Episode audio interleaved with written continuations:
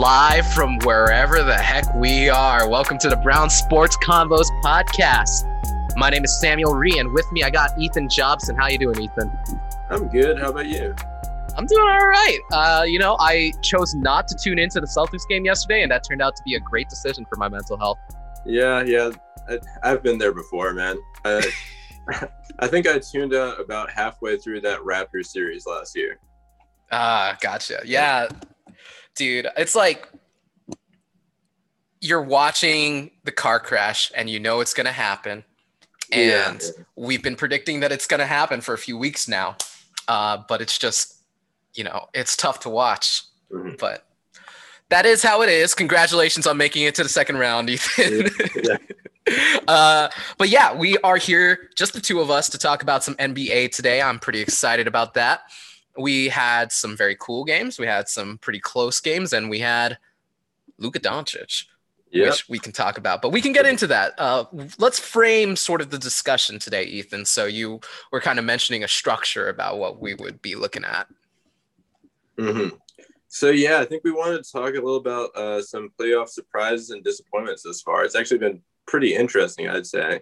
Um, with there being a pretty clear elephant in the room, I think of like a series that encapsulates that uh, the Clippers and Maverick series. Let's talk about the Clippers. Yeah, so yeah. I I preface this podcast in the group chat by saying, "Hey, be ready to bring your Clippers slander." And I think that may have scared a couple of folks off since it's only the two of us today. But, dude, uh, can we talk about this? So last night, the Clippers fell to the Dallas Mavericks, uh, 129 to 121. So they fall to 0-2 in the series, going back to Dallas where they'll be playing the next two. And this was a weird, weird game. I caught some bits of it. Luka talking trash to Patrick Beverley, just completely sunning him like I haven't seen in a long, long time. It just looked like nobody could guard him on that team. And then on the other end, Kawhi Leonard had it going on. He put up the kind of expected Kawhi Leonard stat lines, you know, uh, some rebounds here and there, some pretty efficient scoring. But nobody else on the Clippers really was able to make it happen. And that's with a relatively high scoring game. They had 71 and 73 at the half, uh, which was, yeah. you know, just a lot of defense being played, Ethan. Some elite defensive that, teams here. That's the thing that just it's hard to get over because the pitch originally for the Kawhi and Paul George pairing was that they weren't just superstars. They were superstars that would bring that defensive tenacity that would make them such a challenge for other teams, especially the Lakers.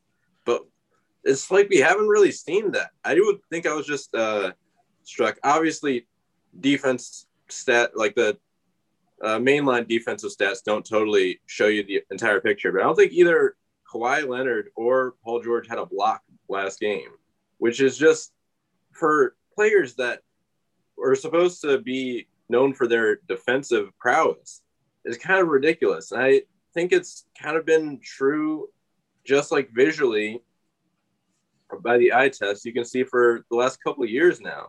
They just haven't brought that defensive tenacity that you expect from them. And I think that's been the big I think there was a lot of talk about the shooting struggles from Paul George uh, last uh, bubble, but I think the defensive is probably even more of a salient concern for them. And I, it's hard for me to know what the problem is, honestly.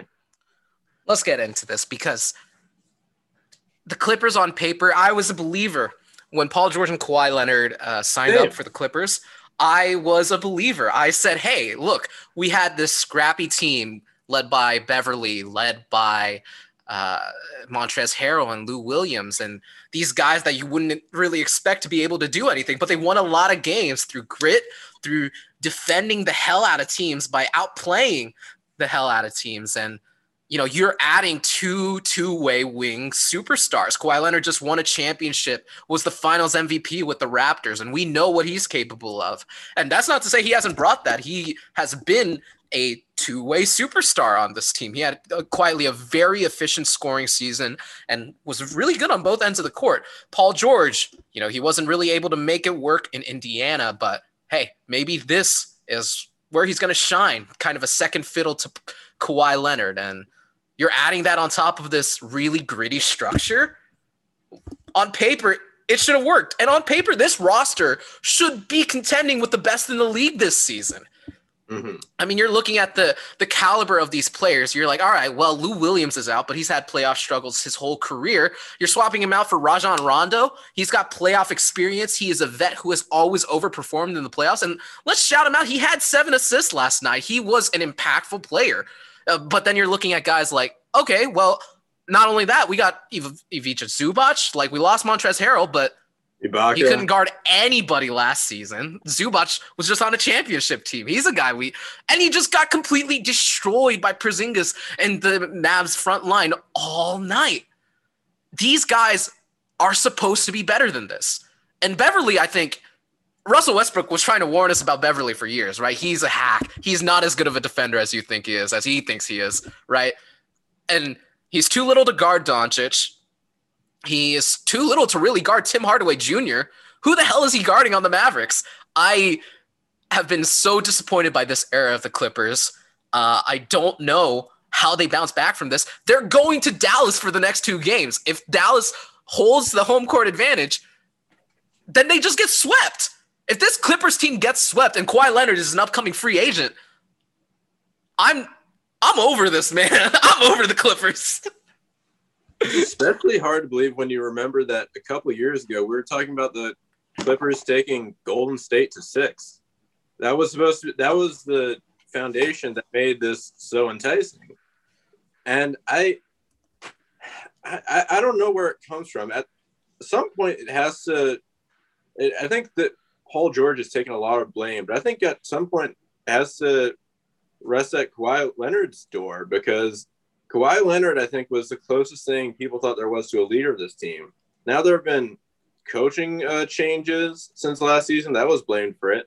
They don't look that much better in the playoffs with uh, Tyronn Lue. Uh, it's not as if basically Paul George's shooting was blamed last time last year, but his his efficiency was decent. He was a decent scorer, but it really seems to be that defensive end. And while I understand that it's not easy to defend Luka Doncic. In fact, it might be borderline impossible, which is kind of my point. You, you it, it's also like you need to be able to stop, at the very least, the other players on Dallas from contributing. You can't have Tim Hardaway's of the world lighting you up if you're going to let Luka go off every day. Last night, Tim Hardaway Jr. played 38 minutes. He went six for eight from three and got 28 exactly. points. Exactly. That is not a winning formula if you're the defending team because when you have Kristaps Porzingis going eight for 12 from the field, making three three pointers, when you have Maxi Kleber having a pretty efficient 13 and four night, like who are you stopping? Because you're not stopping Luka. You got to stop the other guys, and that's just not happening. We saw Zubac get completely destroyed on the defensive end. People were walking to the basket for free layups. Their efficiency inside was absurd. So the Clippers had a good shooting night. They shot basically 50, 40, 90. The Mavs had an absurdly good shooting night. They went 58, 53, and couldn't hit a free throw, but they made more than half of their three pointers. There was no resistance on the defensive end from the Clippers.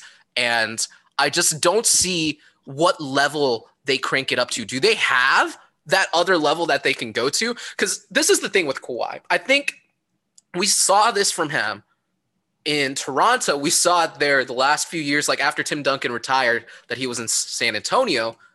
We know what we're getting from Kawhi. He is a good individual defender. He is a strong help defender because he can just poke it from miles and miles away. And he's gotten very good at being a shot creator kind of in that Kobe Bryant mold.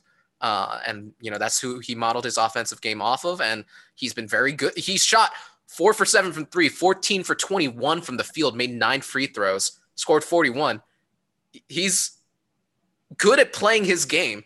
I feel as though when you compare him to a guy like LeBron, when you compare him to a guy like Kevin Durant, even, he's not the kind of guy that is making this offensive system around him right? He's mm-hmm. not a guy you're building around for an offensive strategy. And he didn't really do that in Toronto. Honestly. Yeah, he hasn't done that anywhere in his career, and uh, we that was one of the limitations of those Spurs teams. I think is that they just kind of said, "All right, we'll give it to Kawhi, and it's his possession. He's going to score it or he's not." And mm-hmm. that's there's just more efficient strategies out there right now. We're seeing that with Doncic. He's a build around guy on the offensive end. We saw it with CP3 all season for the Suns. He's a build around kind of guy on the offensive end. Uh, I don't think that's who Kawhi Leonard is. I think he is a good volume scorer, but he's not this gravity warping kind of player. If he makes a mid range shot, you're kind of just okay with it, and you're just okay taking away these open threes from the other guys. Yeah, I, I totally agree, and it's I, I I hate to defer to psychology because I'm not that generally that kind of uh, believer, but like there's something about the Clippers where you have to take that into account. From the fact that Kawhi chose not to go to the Lakers and chose to team up with Paul George of the Clippers, I assume that was I don't I don't know exactly where that came, but I, you assumed oh it's this feeling that he wants to win uh, his own way. He wants to uh, maybe he has a good relationship with Paul George. And I, I had this weird feeling uh, again when there was the whole thing with them, the Clippers intentionally tanking to get a lower seed and trying to avoid the Lakers. I found that to be very strange for a team that was billed as a team to uh, that was a team that was created specifically to match up with the Lakers. I, I especially now that they put themselves in a matchup with a team that they had already had trouble with last playoffs. If I, Kristaps Porzingis doesn't get hurt that series, I think they lose that one too. Yeah, I, I don't think so. I'm not a believer that there's any NBA player that it could make it in the league that could consciously not want to win, but subconsciously, I wonder if there is still kind of because I think I think psychology does have an impact, just not quite in the way some analysts want to make it seem if we want to look at like this macro scale kind of mm-hmm. this franchise curse kind of thing there's been a malaise over the clippers their entire existence as a franchise like their best seasons were like with before i was really paying attention to basketball and you look at lob city you look at what happened with steve ballmer and just that kind of haze over this franchise that's sharing a city with the lakers it I have been rooting for kind of like these little brother teams like the Clippers, like the Nets to like land these big free agents and be like, oh, you know, who cares about the history of the Knicks and the Lakers and stuff like that. But there's kind of a losing mentality in this franchise. And I think I thought they were turning it around and they just haven't been able to. This was supposed to be the culmination of all right, we have new we have new blood in the front office. We have uh, Lawrence Frank, and we have people who care about building up this franchise, making the right decisions. And they made the right decisions, and they got two All Stars in free agency over the Lakers in Paul George and Kawhi Leonard. And Lawrence just... Frank, the, I, I, that name makes because as a Nets fan, man, Lawrence Frank. There's not many people who have clashed with more individuals, and that's what I always like I have to go to all these places where I'm just trying to think, okay, there's been a coaching change, the same stars, and it's like it feels like one of these situations where you are going to hear more behind the scenes come out later oh, uh, about her, like the 30 for 30 from this like 10 years from now? Like it has and it's that thing that if there's one thing i'll say definitively it's that there oh, when there's kind of an inexplicable uh, failure like this, usually there are things behind the scenes with the organizational structure. You, an organizational structure is important, no matter who you have. Uh, I think it's like it's it's extremely rare that stars can overcome a tumultuous organizational structure, which is what makes uh, stars like LeBron so rare. And we, we've seen it with Kawhi Leonard before. We've seen it with him in the Spurs, which are actually are a pretty well run organization, but certain aspects of where he was not happy with. So I, I don't know. I I wish I had a better I wish I had a better explanation because I normally in most situations I hate explanations like this. Like yeah. I, I just keep coming back to like what are they having the most pro- problems with. They're having problems with defense, which is mostly based on effort. I they look lost out there, dude. This is the last bit I'll say on the Clippers. They traded Blake Griffin after signing him to this supermax extension, saying we're gonna put your jersey in the rafters. We hope you're a lifelong Clipper and things like that. They traded him. They said this is the right move for our franchise going forward. Blake Griffin is about to go to the finals with the Brooklyn Nets, and the Clippers are about to be swept in the first round. Uh, I, I think he's doing okay. I don't. there, there's yeah. something to be said for, I guess, how that turned out. But there's another side to the story, and it is the greatness of Luka Doncic. Ethan, I'm so excited for this kid. I'm glad that we were right about him because he has been phenomenal in every single playoff game that he's played, which has been like six now or something like that. But you watch him break down a defense, you watch him lead this Mavericks offense, and you're like, wow, this is really just his second time in the playoffs. It feels like he's done this before. And here's what we know about Luka Doncic, Ethan. He has done this before. He has been doing this since he was a teenager, playing at a professional level, winning championships, leading teams to championships. I think that he, more than any other young player in this league, has the pedigree to succeed at on the playoff stage. Uh, and We've been seeing it so far. I hope we can continue to see it for a long, long time with him. I'm really excited about this. Ethan, what are your thoughts on the Mavericks? And they're really surprisingly phenomenal play. I mean, I, I think it's ridiculous. He, I, it's Curry esque the way with his shooting. It seems like he's almost a better shooter when he's off balance in some ways than when he's just like a conventional shooter. Uh, and I do think it speaks to this confidence that it seems like players now feel, oh, I'm not, I don't have to defer as a young player just because uh, to veterans just because I'm young. Like I know what I'm doing. I know they've handed the team over to him. It's Doncic's team. Yeah, yeah, and he, yeah, he has brought that confidence in a way few young players, even some of the ones that are being successful now, I can say have. And I think what's especially scary about Luka Doncic is that he really hasn't had uh, that um, even a kind of sidekick, if you will, that we've kind of wanted him to. Porzingis has been kind of inconsistent since he's been there. They haven't, as we saw last night, their defense still has a lot of work. They don't have like a real defensive stopper on that team. I mean, if if they can get past the Clippers, that's pretty impressive. It's they sweep to, the Clippers. What an yeah. accomplishment with that roster. Like, let's leave aside how bad these Clippers are on the court. On paper, this is an incredible accomplishment as a third year player in Luka Doncic to be leading your team to a sweep of that roster. Mm-hmm. I mean, I think, even yeah. as, much, as, much as I think the Clippers deserve a lot of shit, they did uh, go to seven games with the Nuggets, who are no with Murray, who are no uh, slouches mm-hmm. themselves. Uh, yeah, I, I, I think that's still an amazing accomplishment if the uh, Mavericks can handle them like they seem to be able to. And I think that opens a lot of interesting possibilities for the Western Conference playoff picture because everything is kind of up in the air right now in terms of uh, as we record this, the Grizzlies are still up 1 0. Uh, there, there seems like there might be some candidacy for regression with that series. It's still one to one with the Lakers and Suns. I think we still are now doubting the Suns a little more, but they they they still obviously have a chance. Uh, the Blazers are have been my dark horse for a little bit now. I, am very intrigued by that team. Uh, that game too was so mm-hmm. exciting. By the way, listen, as a I've been a Nikola Jokic stan since like 2017, and to see him be this dominant has just been a treat for me. It's it's been mm. my pleasure to watch him at work. Probably on his way to an MVP.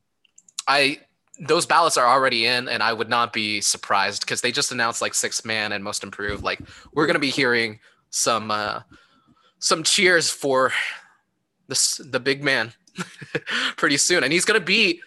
Is he gonna be the first uh, second round pick? Uh, Moses Brown won MVP once, right? but he's going to be the first second round pick to win MVP in a long time, at least, yeah. if not the first. Um, yeah, what a story for that guy. But yeah, I mean, like you said, Porzingis has been. I mean, he's a matchup nightmare, but I don't think he is the guy that's gonna be the number two on Luka Doncic's inevitable championship uh, team. I think this team has nowhere to go but up. Uh, Tim Hardaway Jr. is in a contract year, and he has been the second most player, uh, most important player on that team for most of the season. And you know, you're definitely going to see some retooling. We'll see what deals the Mavericks are able to make, what free agents they're able to attract. But you got Luka Doncic under contract for the next few years at least. Gonna get that rookie extension, no doubt. Like, mm-hmm. it's a good time to be a Mavericks fan. That's for sure. Mm-hmm. I think Speaking I'd of, be I'd be remiss actually if I didn't for a second mention the other player from that draft, Trae Young, who oh yeah, uh, might not be quite where Luka is right now, but he also is performing at a very high level, uh, and I'm interested to see where that goes. I mean, yeah, we can talk about this right now because mm-hmm. listen, at the time, Luka fans maligned that trade that the Hawks made, uh, swapping that mm-hmm. third pick for the fifth pick in Trae Young and a couple of other assets that they're still using to this day. Kevin Huerter on that team.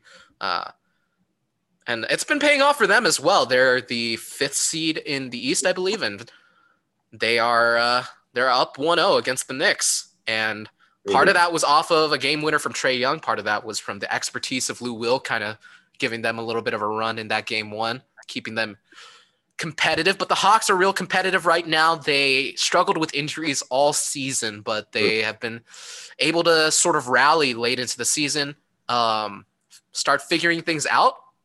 I've been especially uh, impressed by guys that we kind of thought, oh, like this guy's career is over, and Danilo Gallinari, and you know he's only 32, but he's been bouncing around the league for a good while now and he has been a contributing player on a pretty good team. Uh, some of these European three point shooters, you know, Bogdanovic is on that team as well. He's been really important for them. Uh, yeah, if you're in Atlanta, it's an exciting time to be a Hawks fan, and I I think that actually touches on one of the themes that we wanted to talk about today is that there are a lot of teams that maybe haven't been that great over the past several seasons, but they got some young guys that should make you very, very excited if you're a fan of that team. So we talked about Trae Young, we talked about Luka Doncic, talked about Jokic for a little bit. Ethan, let's talk about your guy, Ja yeah. Morant, on the Memphis yeah. Grizzlies, taking it to Steph Curry, taking it to the number one Utah Jazz. No Donovan Mitchell in that game, obviously, and he's going to be returning tonight, but he has just been the best player on the court in some games with some real good players. So how do you how do you feel? You you've been calling this since before he was drafted. Uh, Morant has been this has been a great season for him. I'm very excited for the Grizzlies, uh, who were kind of floundering for a while there towards the tail end of the Conley Gasol years, uh, to find an identity, and they found an identity in this guy, mm-hmm. Ja Morant, who easily I think is the most talented young guy that the Grizzlies have had in their franchise history. Like, I don't know. Talk to us. Tell us you told us so, Ethan. I told you so. No, but what I've been amazed with with Ja Morant is the ability. Uh, I, have been harping on this all season. Well, since, basically since his uh, injury, is that his jumper's been off all year from where it was in his rookie year and in college. But I'm just amazed at the way he has, in this like Bob Ryan esque, uh, Bob Ryan wet dream kind of way, been able to maintain efficiency without really having much of a three pointer or a jumper. Like he has, he has the best floater in the league, which is such a strange thing to say as like a compliment. It sounds kind of like a backhanded compliment, but like he floater's making a comeback. Yeah, yeah.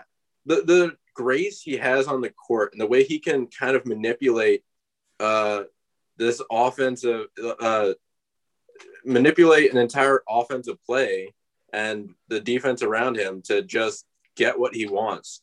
while still having all these uh, places of room to grow or to regress back to the mean, I think I, just am super high on the guy. But I think he's showing that even right now, he can make a team uh, a threat under the right circumstances. And I, I don't know what's uh, going to happen with that series, but it it seems like I, what I will say is I think some like I've seen some Jazz fans saying like, "Oh, you, you shot so well. Uh, it, it, this is going to be a gentleman's sweep." I'm not so sure about that because I don't think the shooting disparities are as ridiculous as some like like I don't know, take like the 2019 Magic winning game one. And I just think there's no there's no one well Donovan Mitchell is of course the X factor. Mm. But un, with his status up in the air, there's not that one player on the Jazz that I think okay, eventually that person's just going to uh, blow up and the Grizzlies are going to have no uh, idea what to do with them. So, I mean, we mm-hmm. I mentioned him already. Mike Conley has kind of been struggling uh, shooting mm-hmm. in the playoffs. He's coming off of an injury of his own, and you know that's been kind of characteristic of a lot of his career is where he is very very good at the game of basketball. He is a floor general of the highest echelon, really, but he tends to get hurt. And when he comes back, he tends to struggle uh, offensively, creating his own shot and making buckets go. Um, and I, I think we could see some regression to the mean with him because he is a very good scorer. It's just it, there are times where it's just not working for him. Um, obviously, like I don't know how many more 31 point games you're getting out of Dillon Brooks. Of course, yeah. Um, which I mean, he's been really good this season too. Yeah. So this isn't even a knock against him. It's just that this is a league best defense uh, behind only the Lakers, I believe, in terms of defensive rating. And you're seeing some of these guys, these role guys on the Grizzlies, just completely go off. Valanciunas has had a phenomenal season, 15 and 12 uh, last time against the Jazz. And I think he's been great for the Grizzlies. Listen, the Grizzlies have a great structure going forward because Dillon Brooks great season for him. Morant, obviously a fantastic season for him. Like the most disappointing young guy on this team has been Jaren Jackson Jr. And I think if that's your worst, like the worst uh, outcome of your young core going forward, like you're still really happy with that. Um, and I, I think for this series at least, obviously Mitchell is a difference maker because you're not relying on 29 from Bojan Bogdanovic every night if you're the Jazz. Like that's just a tough sell. You're not winning a series off of those hopes. Uh, that's yeah, that's also yeah. what I say about regression to mean. You're not so Donovan Mitchell wasn't on the court, but Bojan Bogdanovic had like a superstar game. And listen, I'm I'm a Nets fan. I remember the Bogdanovic era. I love. Listen, Bogdanovic is a baller, dude. Yeah, he can yeah, score yeah. when he wants to. Oh yeah, I, he he can be amazing, but you can't rely that's not going to win you four games in a tough series against a tough, tough team. And I think that's mm-hmm. listen.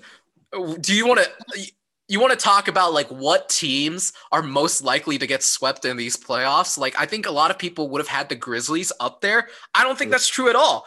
Even if Mitchell wasn't hurt, that's a tough team, and the Jazz have a play style that in the past has struggled in the playoffs in the past, like they have started missing threes. In the past, they've had Rudy Gobert struggle to uh, adapt to these different defensive schemes, and he wasn't able to stay on the court in game one, 25 minutes only.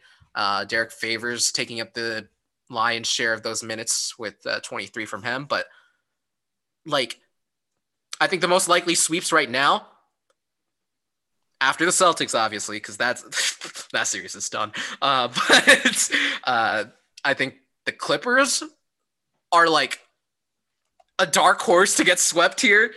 I don't think people would have predicted that beforehand, but like I, I think the Clippers are very likely to get swept here. I, would go through a few teams that I would have thought would have gotten swept before I got to the Grizzlies. Um, mm-hmm. Like the Wizards are up there, obviously, because they just they just don't have the talent to compete right now, especially with Beal kind of hobbling around. Um, So who do, who are we who are we buying of these surprises and disappointments, and who do we think it, it the series are against eventually going to revert to what we expected? Well, I think we talked about the Hawks a little bit. I I would say they're not as surprising because this was always kind of projected to be a pretty competitive series, especially with the Hawks returning to full health and stuff. So I wouldn't even call that that much of a surprise. I think you look at the latter half of Atlanta's season, and they have been a very good team. You look at the latter half of New York's season; they've been a very good team, very tough team. Uh, yeah, I mean that series is just entertaining. I don't really know what to expect from that. Low key, I think the Bucks have surprised me a little bit because they pull out that close victory game one. Game two, they just destroy the Heat.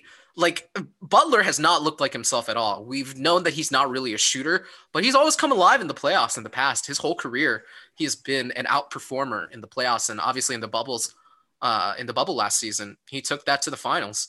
Um, but the Bucks really just schooled them, and they have shown a fight on defense and a ceiling on offense that I think is competitive with some of the best teams in the league right now. Mm-hmm. Um, yeah, and, shout out to Khris Middleton for that shot. Uh, Bryn Forbes, by the way. Bryn Forbes, of course, yeah. The Bryn Forbes game was not one that I had marked down uh, for this upcoming playoff series, but yeah, he he scores 22 in 20 minutes uh, very Joe Harris like of him. And yeah, I mean the Bucks have kind of surprised me. The Nets look really good, but I think we kind of expected that. Mm-hmm. Uh, I'm buying the Suns a little bit. I'm buying into Suns stock, but kind of tentatively, because from what we saw from Chris Paul, uh, both last night and from Game One, that shoulder injury is really hampering his play. Uh, he's obviously not able to dribble as tightly as he normally is and his shots just look really awkward. I think that that shoulder injury is going to linger throughout the playoffs, and that probably eliminates any chance the Suns had of winning the finals for sure. It definitely reduces the chances that they have against this Lakers team. If you watch game two, they came close, they pulled ahead a couple times, and I feel as though the Lakers had the ability to hunker down and say, hey, we're going to get these stops we are just gonna defend the hell out of you for a couple minutes and then pull away. And the Suns didn't have that extra mode to go to, especially not with not without a guy like Chris Paul who is able to just run an offense like very few people have in in NBA history. So uh, I'm buying the structure. I'm not really buying their chances this season, but the Suns have looked really surprising to me. DeAndre Ayton only missed one shot last night, and that was the one that was blocked by Alex Caruso, which was uh, an interesting tidbit. Yeah, I like what the Suns have done. I wasn't really sure what was going on. Is this like a regular season only kind of thing? But they look gritty. They I don't know. They're not getting 19 out of Cameron Payne again. Dude's never scored five points in a playoffs game before, and then suddenly goes off for 19. Like that's that's tough to recreate, I would say. But uh, I like what the Suns have shown me. I'm definitely buying Maverick stock right now, and you know, I feel as though confidence in the Bucks was at an all-time low. Like mm-hmm. people not really believing in the Giannis era, saying, "Oh, you know." You you you lost to the Heat last season. You're a regular season only kind of team. When people start actually defending you in a playoff kind of way, Giannis, like it just all falls apart. And they've been good so far. I think you buy low on the Bucks team right now. Yeah, yeah. As a Nets fan, I am a little worried. Uh, probably more than most teams about them as a potential second round matchup. And that, yeah, their biggest weakness is the fact that they usually kind of get locked down on defense by the time they play a, an elite uh, playoff team. But the Nets kind of their whole style isn't really predicated on like being able to like lock down someone like Giannis. Yeah, KD in theory should be a, a good defender. Claxton, a lot of people buy into the potential, but still, I I do worry a bit more. I still think we could beat them in a series. But I do hope. I think that's turning into like them. a series that I'm looking forward to a lot. If the Heat yeah, don't like, turn something up, like this is a the Bucks Nets matchup, potential matchup in the second round. I'm looking at that and I'm saying, man, I want to watch that. I want to watch at least like two games of that and see like, oh, is, this, is this going to be another Budenholzer team falling apart when faced with the first team with like a little bit of grit, a little bit of talent, whatever? Or is it going to be an actual series? And I think Budenholzer's made some good decisions. Uh, if it turns into like a shootout, the Bucks have guns this season. That's not something we were able to say about them before, but they have guns. Bryn Forbes isn't coming out of nowhere. He's had a good shooting season. And you look up and down that Bucks roster, you're replacing Eric Bledsoe, notable playoff choker Eric Bledsoe that I've been maligning for years. They finally get rid of him. Uh, what do you know? Jrue Holiday is a better player in the playoffs than Eric Bledsoe. Um, and I mean, yeah, Khris Middleton obviously having a good season. Brook Lopez continuing to shoot well. Uh, and when Giannis Antetokounmpo is the worst shooter on the court for the Bucks, they're doing all right for themselves. So I think that's going to be a fun series. Yeah, I'll put it this way: our big three, when they're all on, there's not much anyone can do. But we, if we're going to play the Bucks, we need to hope that with probably Jrue Holiday guarding KD, maybe being able to contain him a bit. We better mm-hmm. hope that our other guys, there aren't guys that just have you know, like flame out series. You know, we, we can't have Kyrie having a, a 2019 Eastern Conference semifinals. We can't have uh, Harden having a like 2018 uh, Rockets game seven shooting. Like, like we need multiple guys to be on if we're going to beat that Bucks team. And we know this about Khris Middleton. We know that he is a phenomenal off-ball defender. He is like, you know, he's fine on ball, but off ball, he has sealed so many uh, outside shooters, outside shooting reliant teams in that Heat series. Like he wasn't ready for Tyler Herro to mark him on ball like that. Like bubble Herro, that was definitely a thing. But I think again, we saw Joe Harris score like 22 and a quarter last night or something, yeah, whatever it was. Yeah. I I think you're gonna see less of those nights uh, from the Brooklyn Nets supporting cast uh, with the defensive tools that the Bucks are boasting here. And you know, you can try to cook Brook Lopez. Good luck with Giannis Antetokounmpo also on the help defense or whatever. But I think it's gonna be on those three guys to really perform, to really like outstar the Milwaukee Bucks. And if that right. doesn't happen, there is a solid enough structure here to where I think the Bucks can be super competitive. Mm-hmm. Uh, but that's maybe looking a little bit too far ahead. We've seen yeah. Jimmy Butler uh, do incredible things in the playoffs. We've seen this Heat team specifically. No Jae Crowder this year. You replace him with uh, old ass Trevor Ariza, but um, I th- I think the Heat have a chance in that one. Uh, I would not be surprised if they brought it back to at least six games. So, mm-hmm. um, you know, I won't count my chickens before they hatch, but mm-hmm. that is a series that I think would be very entertaining to watch. Agreed. We want to go into the two cent? Yeah, we absolutely can. Do you have any uh, any thoughts? any, anything you want to put forward? So more on the Clippers because we haven't given them enough slander. I think you start to touch on it a little. So I have this. I have yeah, looking at the Clippers franchise in its entirety, I was just like kind of like, yeah, looking into them more. And I have a belief. There are one of two scenarios I think should have happened with the Clippers. One, for a time they were in San Diego, which is very interesting to me, given that San Diego now has only one major pro sports team. And I, and then of course they sold it to Donald Sterling, who then was investigated by the league and was about to be uh, in the 80s kicked out of his ownership until David Stern, of all people, convinced them to keep on with uh, Donald Sterling. He then moved the franchise to LA against their wishes. I think that an alternate universe in which the Clippers stayed in San Diego is almost like the one time that franchise could have made sense. Whereas this current incarnation you know, uh, the Ballmer ownership, I think, was promoted a lot. The stars, everyone thought it was going to come together. It really hasn't. And it's almost as if the whole specter of trying to be L- one of LA's teams, it was just always against them. They came into that market when Showtime was already there and basically have kind of had their backs up against the wall and trying to get a market share ever since. Whereas the Nets, obviously I'm biased, but have at least tried to make an identity within that, a distinct identity within that city by marketing around Brooklyn as opposed to trying to out uh, outdo the Knicks. Even though, in my opinion, the Knicks have not done nearly as much as the Lakers to cement their their legacy that. is oh we have Madison Square Garden and like exactly, Patrick Ewing exactly. went to the finals that one time. But hot take here, I kind of think that the Clippers never should have existed.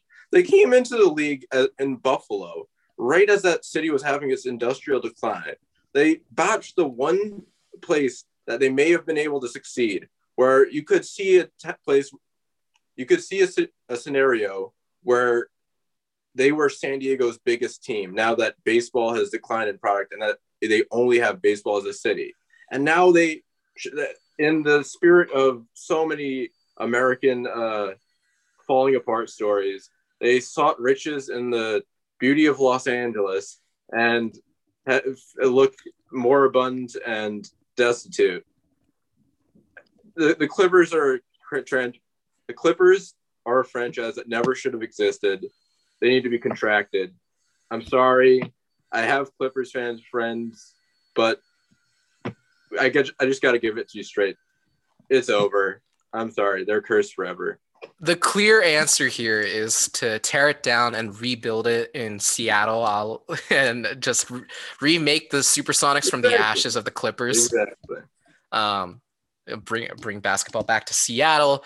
Uh, listen, Donald Sterling. I think I misspoke earlier and, and talked about Steve Ballmer. He's the good owner. Donald Sterling. There, there's an excellent video by uh, the former SB Nation secret base on Donald Sterling's tenure as owner of the LA Clippers. I highly recommend watching it. Uh, that whole ownership, and he was the main owner for a really long time. That whole ownership was a disaster. It's not too too surprising to me that uh, that franchise has bad vibes. To put it simply, uh, I want to talk a little bit about the Phoenix Suns because I was really excited for Game Two after watching Game One, where they had a really nice victory against the Lakers. Uh, I touched a little bit on it before,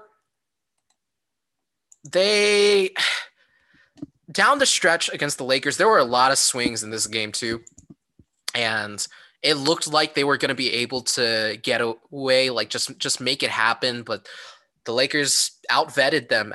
Anthony Davis and LeBron James said, "Oh, you know, three minutes left. I guess we'll play right now. I guess we'll just lock you out of this game," and that's what they did.